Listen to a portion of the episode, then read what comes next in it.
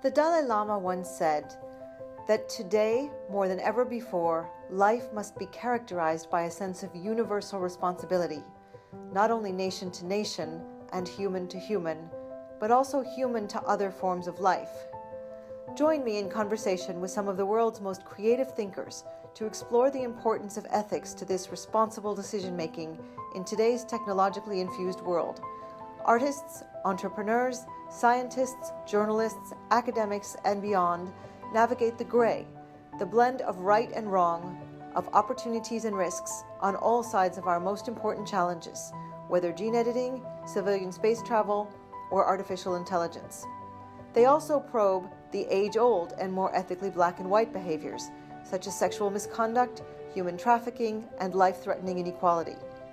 Our guests endeavor to transcend religious, political, national, and ethnic perspectives, but recognize the inevitable biases we all bring. The term ethics can make us uncomfortable. At the Ethics Incubator, we confront the E word head on. It may be inconvenient or even unclear, but ethical conundrums underpin almost every headline and affect almost every human choice. With truth under threat and the boundaries of humanity blurring, I believe that ethical decision making tethers us to our humanity. As always, we welcome your thoughts.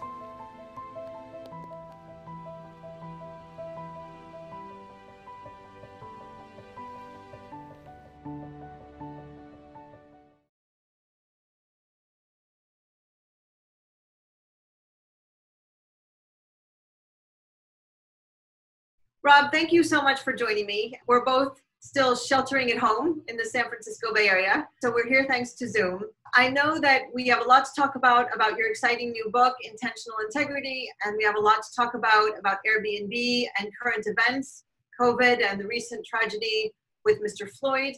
But let's please ground the conversation in how did you get to where you are? How did you get to writing a book about ethics and being chief ethics officer of Airbnb? And, and what is a chief ethics officer anyway?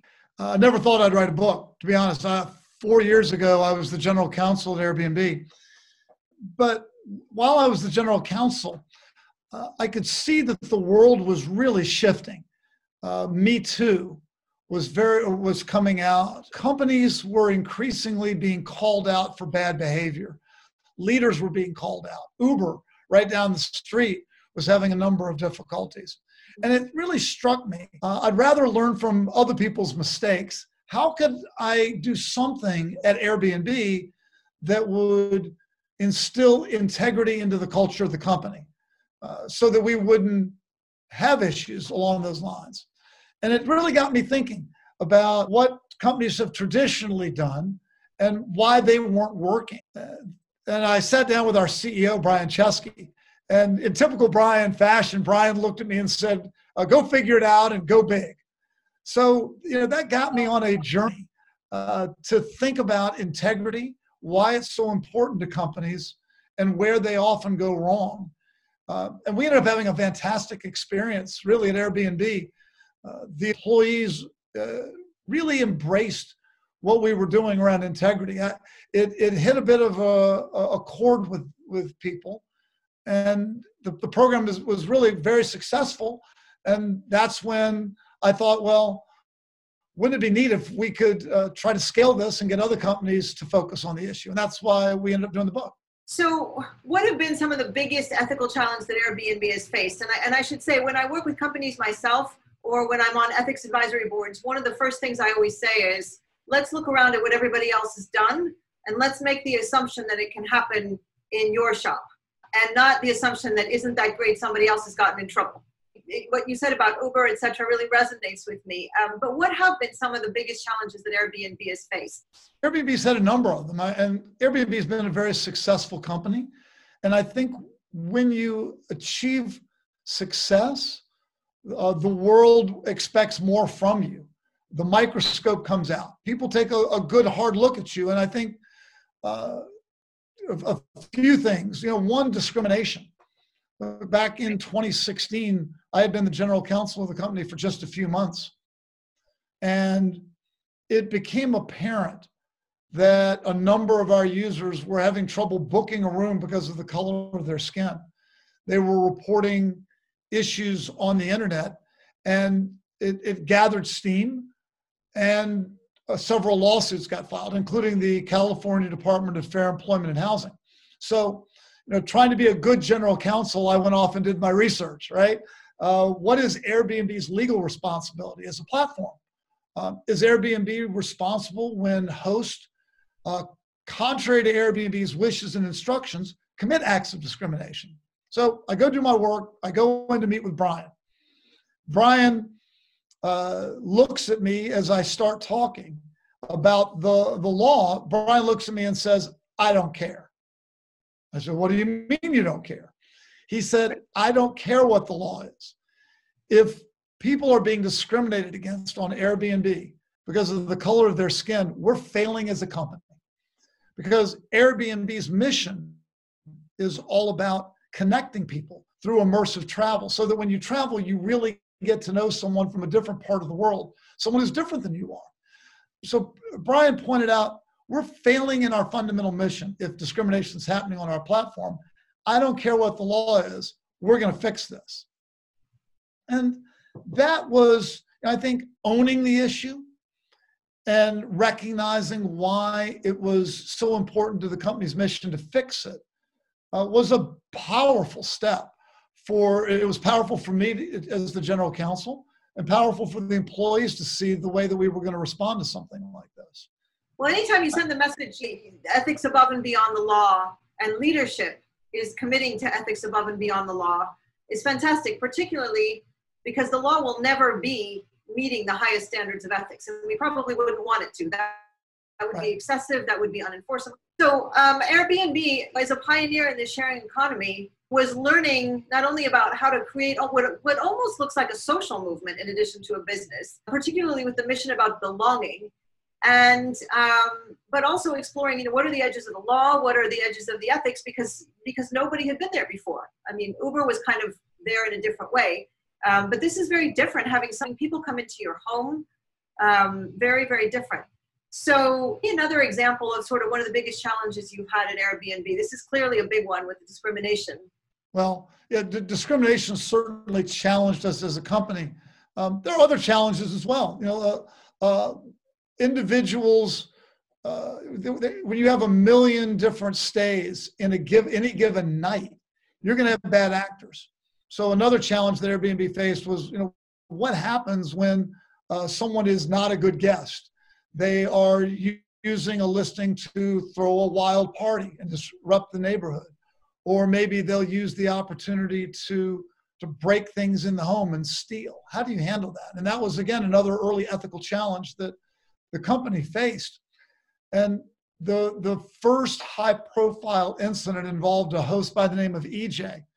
And EJ's home was ransacked, things stolen, uh, things in, in the home defaced.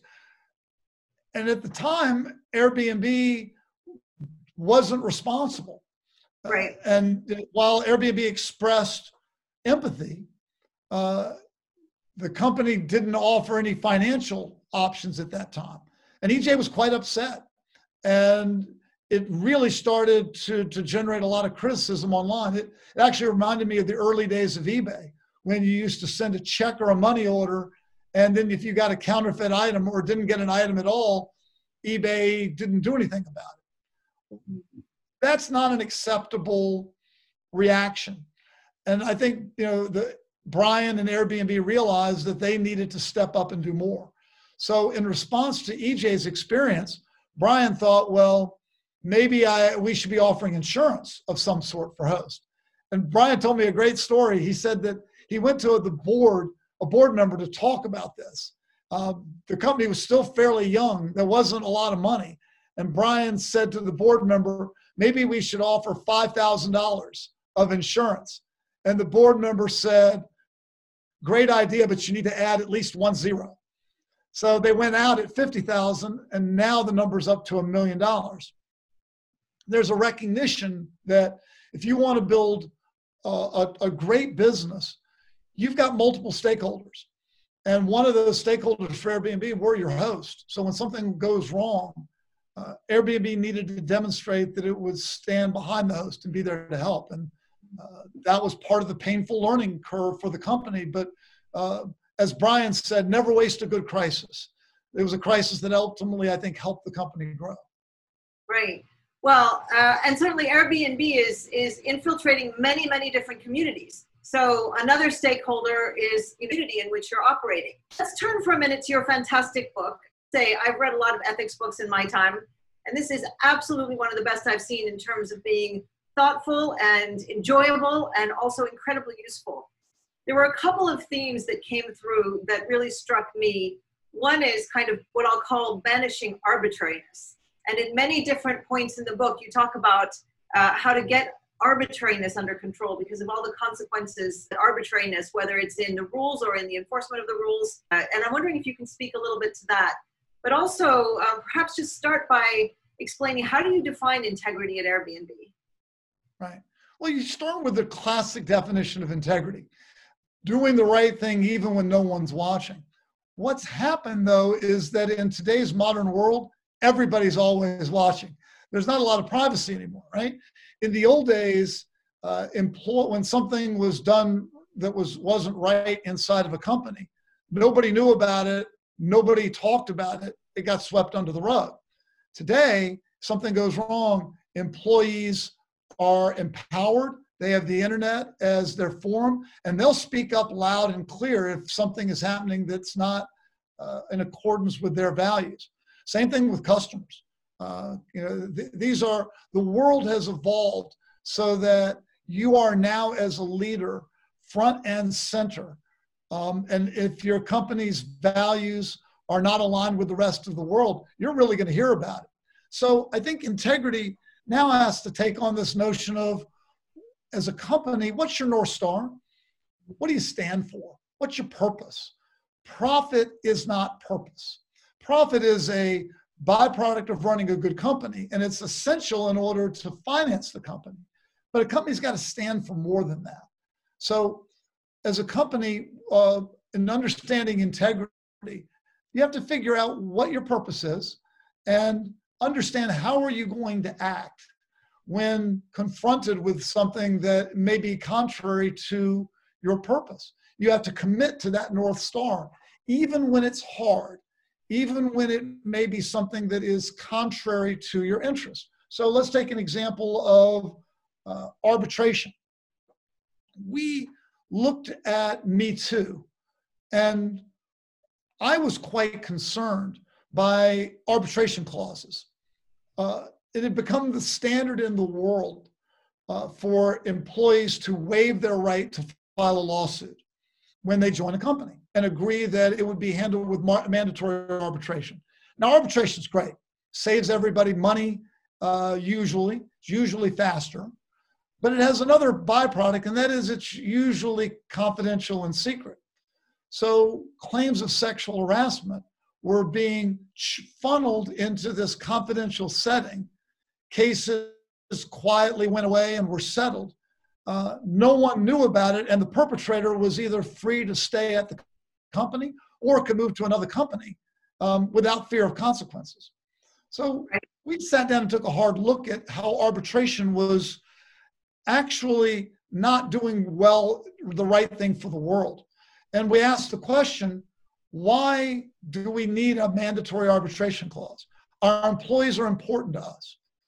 If they have a dispute, why are we forcing them into a forum that might ultimately uh, not be the right thing for the world. So we changed it.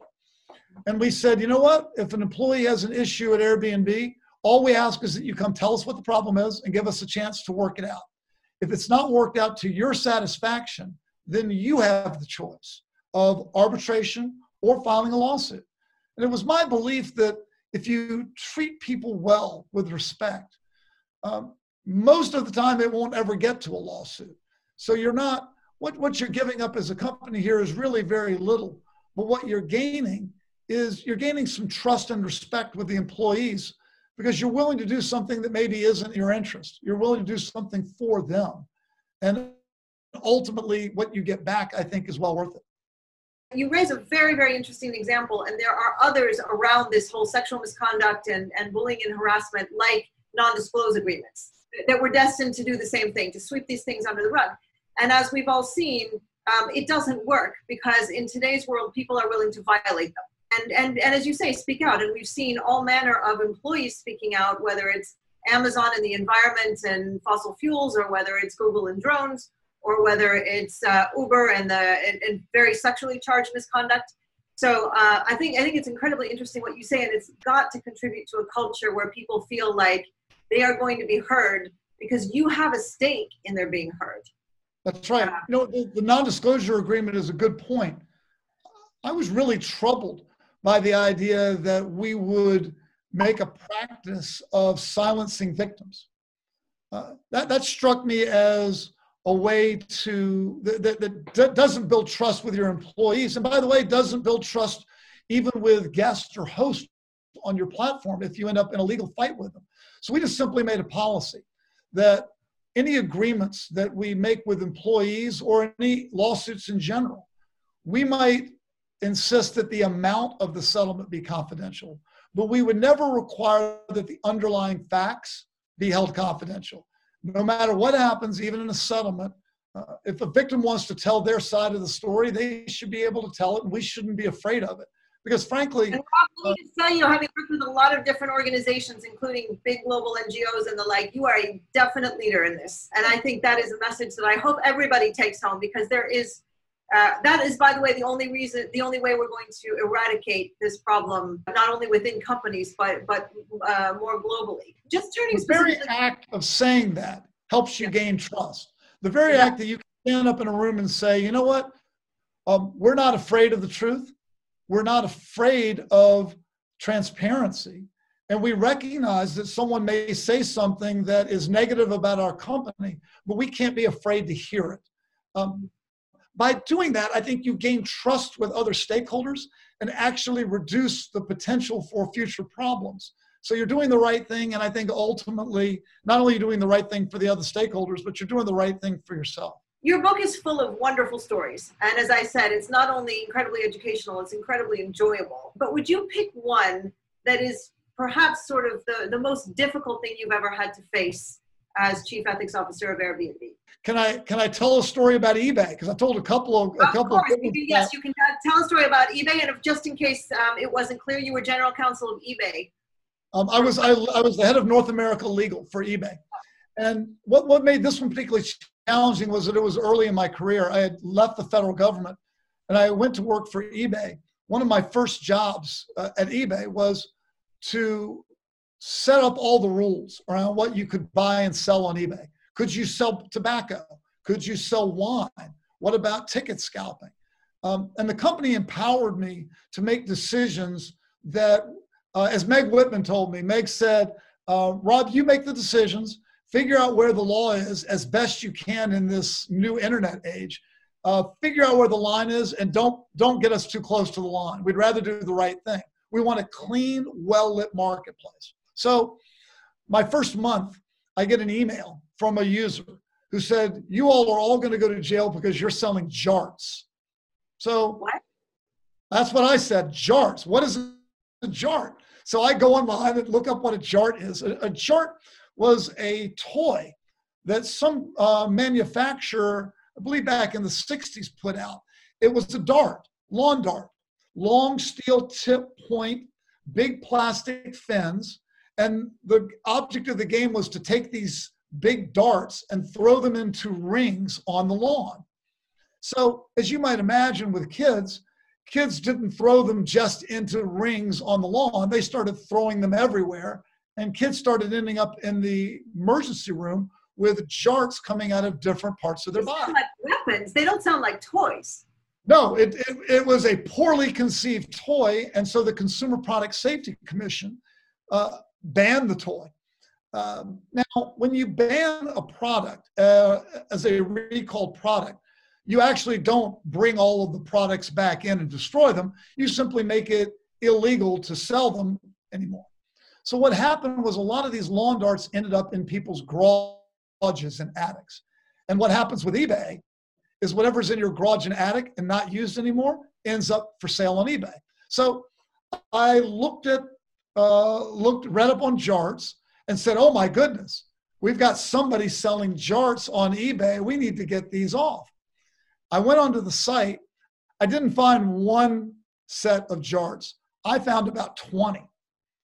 And that was a moment for me because in that moment, I realized not only do I have a jarts problem, I've got a problem with every item that the Consumer Product Safety Commission or any other government agency has ever recalled as being dangerous. How in the world are we going to keep our customers safe, comply with the law, when you've got decades of unsafe products that could be out on our website? So, sitting around in people's garages waiting to be sold. That's right. Power tools, uh, baby toys. So I did something that uh, was probably a little unusual in hindsight. I picked up the phone and I called the Consumer Product Safety Commission. And I said, Hi, uh, I'm with this internet company out on the West Coast. I'd like to fly out and have a visit with you. And they said, Why, we've never had anybody from a private company actually want to come talk to us. Sure. I flew out.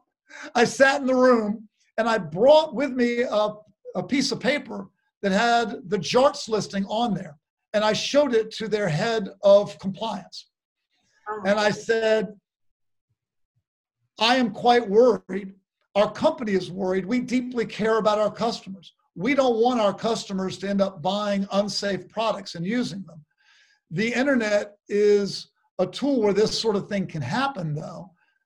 What I'd like to do is propose a partnership with the Consumer Product Safety Commission, where you can work with us to educate people about these recalled items. We can help identify them before they're sold and we can keep people safe. Well, the Consumer Product Safety Commission loved this idea. A week later, the head of the Consumer Product Safety Commission went out on the TV morning shows to talk about their new partnership with an internet company to help keep consumers safe. We gave them free space on our website we work with them to create keywords to identify products. We link to their database. And it has been almost 20 years since we formed that partnership. eBay has never been in legal trouble with the Consumer Product Safety Commission because the Consumer Product Safety Commission viewed eBay as a partner in trying to do the right thing. So, my lesson coming away from that is if you try to do the right thing as a company. And in fact, affirmatively reach out to government and try to partner because you really care about consumers and you care about your customers. You may be able to solve legal problems that otherwise might seem intractable. Well, and also the regulators right now, with all due respect, are regulating things that they don't understand. So the more the technology companies reach out and partner with them, or at the very least educate them, the more effective when regulation comes down the pike uh, it will be. So, um, but that is that is absolutely a model, and I have to say, I can, I can only imagine that the whole concept again, almost like Airbnb and the sharing economy.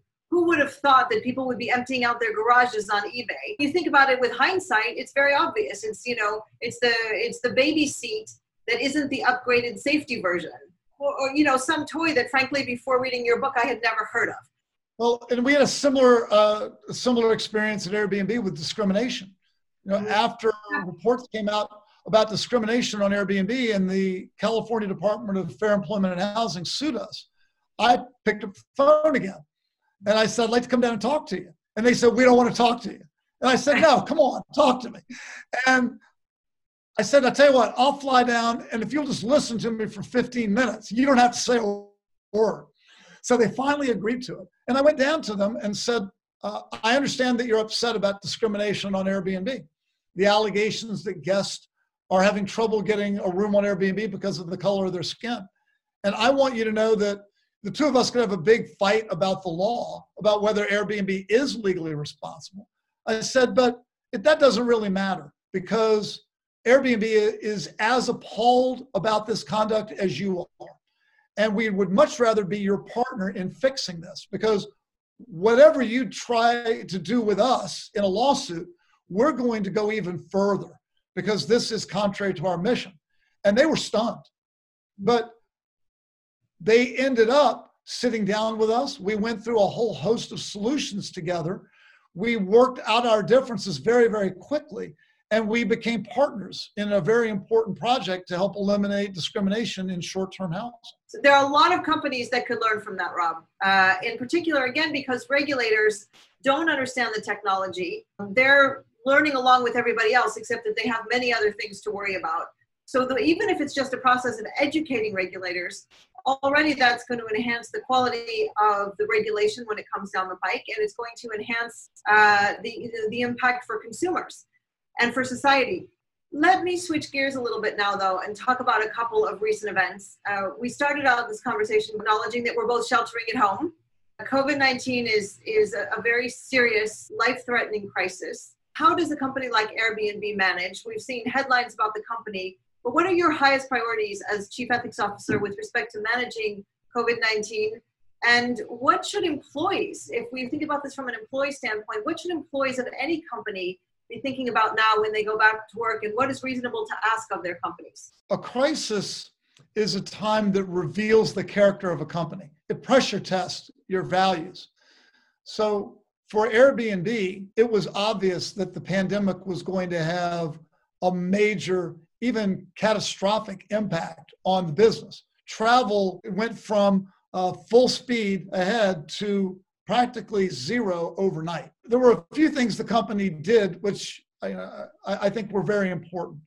When, when a crisis hits, you, you need to think about all of your stakeholders. And as a leader, the, you have to be willing to sacrifice first. So before Brian took any steps uh, to cut costs, uh, Brian imposed an immediate substantial pay cut on himself and on all the leadership. In a crisis, leaders must sacrifice first. Secondly, he thought about the employees. So employees were sent home to work from home immediately. And you know, the company did the best that it could then to figure out how it could weather the storm. Unfortunately, layoffs were necessary. I mean, the business. As they know, are pretty much everywhere. They are. And there's nothing unethical about a layoff. You know, a, a, a company does what it can. And I think a lot of it is about doing what you can do to treat the employees who are affected empathetically uh, and, and understanding what they must be going through. So Airbnb was generous in their severance, but beyond that, did things like a year of healthcare because they realized that in a pandemic, having your healthcare is top of mind for everyone. So paying for a year of healthcare um, was one important part of what the company was able to do. The other thing the company realized is that in the cutback, what was it going to do with all of the, the laptops from the individual employees? That was a depreciated asset that it wouldn't need, but it could be a huge boost to employees who, right. frankly, might need another computer if they were going to be at home searching for a job. So that we, right. the company, well, or, or taking care of their children's school at home. That's right. So why not let the employees keep the laptop? So little things like that send a message that you do what you can do when you really care about people. Another thing the company did was it had to look at two other critical stakeholders, the guest and the host. So many guests had reservations that were non-refundable what is what do you do in, in a circumstance where the guest can no longer safely travel and in fact if they do travel they might be spreading the pandemic to the community that they're traveling to so what airbnb did was declared an extraordinary circumstance and allowed many of those guests to cancel the reservations um, which was the right thing to do for the guests and for the communities now that in turn had a terrible effect on the host because the right. hosts were counting on this income uh, for uh, to survive. Now, Airbnb owed them no legal obligation. Airbnb had the right to declare an extraordinary circumstance because of the pandemic, but just leaving the host in that kind of a situation would have been wrong. So the company created a $250 million fund that it used to partially reimburse the host 25% of the value of any of those canceled reservations. Now, um, it was not full because the company could only do so much. But the fact that the company took $250 million to distribute to hosts in a circumstance like this sent a clear message that it cared about its host community as well. So part of the message is you need to think about all your stakeholders. Your employees are important. your guests are important, your hosts are important, the communities are important, um, instead of solely focusing on all of the financial impact. Well, I mean, I think what you you your sort of allocation across stakeholders is very interesting because all of those stakeholders also have responsibility in your world, and you have brought them all to a different standard of ethical responsibility. Your hosts today have a different standard of ethical responsibility than they did pre your experience with racism. Uh, your guests today have a different level of responsibility than pre your experience with looting and, and trashing houses and the like. And I think it's in particular in the US with respect to healthcare, this is something that a lot of smaller businesses are facing. And even my Stanford students are asking how do smaller businesses ethically um, furlough people or ethically lay off people? And in the US, where we don't have healthcare, where our healthcare is very often tethered to work, your initiative to at least allow employees a year of healthcare is literally a life saving initiative. Even a furlough can be a means by which a company can keep employees on its healthcare rolls without paying without paying them a salary, but at least enable them to keep their healthcare, which is critical. There's a neat story out of Georgia with a pizza chain that needed to uh, shut down its restaurant business because of the pandemic, but it was it still had a little bit of business with to-go food. So what it did was it furloughed the employees so they could stay on the health insurance. And what they also did was they would deliver pizzas every day to the furloughed employees as a way to help try to feed those employees and let them know that they care. So little you can do little things. You do what you can to, to right. let people know that you care for them. And there's no question that I mean that this COVID-19 is, you know, it came out of the blue uh, nobody yet fully understands. And even though we're starting to see people opening up, uh, government leaders opening up, we're seeing it a lot in France, for example, or in Italy, and in different states across the US, we still don't have a vaccine. Uh, we still don't have an effective therapeutic, and we still don't have a thorough understanding of who is going to be most adversely affected versus who might likely recover. So um, we, we are still in this limbo where there's more and more pressure on companies to get the economy back uh, there's more and more pressure, even from a mental health standpoint, to get people back out in society, and yet the medical reality hasn't changed all that much. So it is a, it is going to be a, a very defining crisis, and as you say, a pressure test for a lot of companies and for a lot of individual leaders. Let me turn to a different issue since you started by talking about Airbnb's experience with racism. And let's talk about recent events a little bit. Uh, there, there's no question that for me, even as someone who has studied racism, and who regularly includes racism in my Stanford curriculum and in my work with companies. That moment of George Floyd was utterly indescribable. What have been your employees' reactions? What have been the discussions, if you can share them, around the senior management team at Airbnb on this particular event? it, it is gut wrenching to watch. It, I'd say, deeply saddens so many of us. Uh, and I think that for Airbnb, having gone through the work that we had with discrimination in housing, unfortunately, um, it was not surprising that this sort of event could still happen. Um, what we hope is that it will be a moment, that a, a moment that will get people to focus in a meaningful way on the need for change and the need for racial equality in this country. Sometimes it takes a moment uh, to get everyone's attention really fully focused on a problem.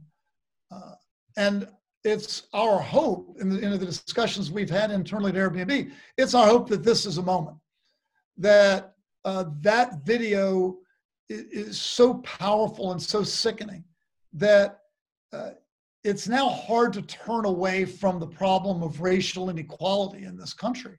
So uh, I also think that we are becoming increasingly connected as a world. You know, the internet is just the start of it. Look at the virus. Look right. at climate change. It is becoming harder and harder for us to focus on our own narrow interests and our own lanes, focus just on making money this quarter, or focus just on our individual problems because all of our problems are connected. We can't simply solve a problem by thinking about ourselves. And I think that um, the, the, the issue with racial justice in this country is yet another example of you, you can't have justice in the world until we really have racial justice in our country. Just like we can't solve climate change by focusing on one, one narrow area. We all have to work together. We all have to contribute to this. Well, I certainly share your word sickening. And I have to say, I've asked myself repeatedly in the last couple of weeks, what will it take? And why why wasn't the lesson learned the last time or the time before that or the time before that? Some of the lessons that we take into companies, there's a lot of talk about unconscious bias. I'd like to, to say today that I, I don't believe that any of this was unconscious bias. There is unconscious bias and there's a place for training and it is critically important, particularly in large organizations or in organizations like yours that enlist ordinary consumers in a wonderful way as hosts and as guests because we don't all we're we're all guilty of unconscious bias. There's nothing in my view that was unconscious about that. I don't get stopped by the police in that way. So so any attempt to call any of that unconscious bias i find utterly exasperating. That video shows that we have an actual bias problem still in the 21st century um, absolutely that has to be addressed no absolutely rob i'm conscious of time and i just want to get to a couple of general questions your book and I and and I'll show it and reference it on the site with the, the video. But your book has so many extraordinary lessons for companies, for employees, for leadership, for other stakeholders that work with companies. But if you had to extract, say, two or three lessons from the book for just ordinary citizens, what would that be? Well, we have to get over a discomfort with talking about integrity. Uh, you know, for too long, Integrity's been this poster on the wall with the pretty lake and the trees and the word integrity underneath, but nobody ever talks about what it means and how it can and, and what it means in the workplace. We, we need to be intentional about integrity. That is, we have to understand what our purpose is, what our values are. We have to define for ourselves a bit about how we commit to act in this world. So, uh, to give you one small example, uh, a number of problems have arisen out of alcohol in the workplace. Absolutely. Yet, companies continue to throw wild holiday parties um, and serve alcohol inside the company. And it struck me that odd that no one ever had a conversation about alcohol. So at Airbnb, I started a conversation and I talked about Rob's rule. Rob, for me, I've had a lifelong rule that I will never have more than two drinks in any professional setting. You know, why two? Well, uh, I know that if I have one drink or two drinks as part of in a social setting at work, I'm not going to do anything stupid that's going to ruin my career and hurt others. Beyond that, um, I don't know how I might act, and it's not worth my job. So, right. no matter what happens in any work setting, that's my absolute limit. And I would tell people at Airbnb, um, everybody needs to have their own rule. Some people don't drink at all. Terrific. Or they don't drink at all in a work setting. That's great too. Or maybe it's just one drink. But you everybody needs I absolutely love that, Rob. Have a rule that works for you because I completely agree with you. I've seen so many tragic situations in the workplace, and in particular, as you said earlier in the interview, uh, because of social media and I think more generally, people ask me, well, what are the limits and how do I behave at a, as you said, a, a Christmas party at the office or a, some other kind of, you know, a Friday night event or a Sunday picnic? And I always have the same answer. Because when you think about work social, drop the word social. It's a work event. If you're at an event with your colleagues from work, whether it's at work or at a, a picnic site, it's a work event and i love your sort of have your own rule. Your whether it's one drink or no drinks or two drinks it's not five drinks. And make yeah. the rule in advance. As i used to tell exactly. i used to tell people uh, the worst time to make a decision about how much to drink at a work event is while you're drinking at a work event. But too often that's what people do. No exactly. So uh, i also really love the, the sort of the takeaway about finding our own principles and that's an exercise that i do by the way with my stanford students every year which is think about you know, what your own set of values is. And just kind of in winding up, if we step back a little bit, what, what would you say, just as Rob, forgetting about your title as Chief Ethics Officer, what would you say are the one or two things that most trouble you today and that most inspire you today from an ethical standpoint? One thing that that troubles me is the the fact that so many companies are still focused on profit and profit only. The all of the numbers that they talk about, everything that they talk about, they they may have some language to the contrary, but then in their uh, all their public statements, they're talking about the financial numbers. It's time for companies to recognize that we need them to step up. We need more from them than just a focus on a quarterly profit number. We need them to understand that we have big problems in the world and they've got multiple stakeholders. Shareholders are not the only people that matter in the world. They're touching the lives of employees, customers, suppliers, vendors, and communities. And if we're going to solve some of these big problems in the world, we need them to be thinking about these these other stakeholders. Um, you know, when it comes to inspiration, I you know I go back to my mom. When I was a young kid, we were at a grocery store, and we walked out of the grocery store, and my mom suddenly stopped and turned around and said, "We got to go back in." And I said, "Why?" We got back in. My mom had gotten the wrong change, but she had not been shortchanged. She had actually been given too much change. And I never forget the shocked look on the face of the person at the cash register and the gratitude for the fact that my mom actually went in uh, to return money. So I made a point at that stage of my life that that was the right thing to do because my mom told me that money didn't belong to us. So I've gone back, I've marched my kids back into a store a couple of times using that same principle. Um, knowing and hearing their complaints that we've got to drag back into the store to do something, but knowing that it sends the right message. Uh, and we we need to be sending messages like that to people that um, it's so easy to come up with an excuse not to go back into that store. It's I easy to say, oh, they make a lot of money. Oh, we give them a lot of money. They're very profitable anyway. It doesn't matter. Um, but in fact, it does matter. I wrote a blog once uh, called Sweat the Small Stuff. And I think that what your point is so inspiring and your story is so inspiring because very often small things add up and you just don't know what the tipping point is going to be.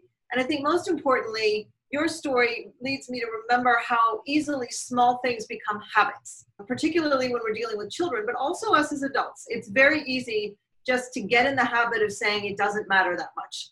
But in fact, decision by decision, all of this matters. Rob, I want to end by just congratulating you again for the wonderful book. It is truly a, an accomplishment. I look forward to sharing it widely. And thank you so much again for taking the time today. It's really been wonderful to hear from you and, and wonderful to get your perspective directly on some of the things going on in the world and, and indeed on your book. So, again, many thanks. Well, th- thank you for the opportunity to uh, to talk with you today. It's it's I think it's such an important issue for the world. I think the world's moving in this direction, and anything that that each of us can do to encourage it a little bit more, I think, is important. Thank you.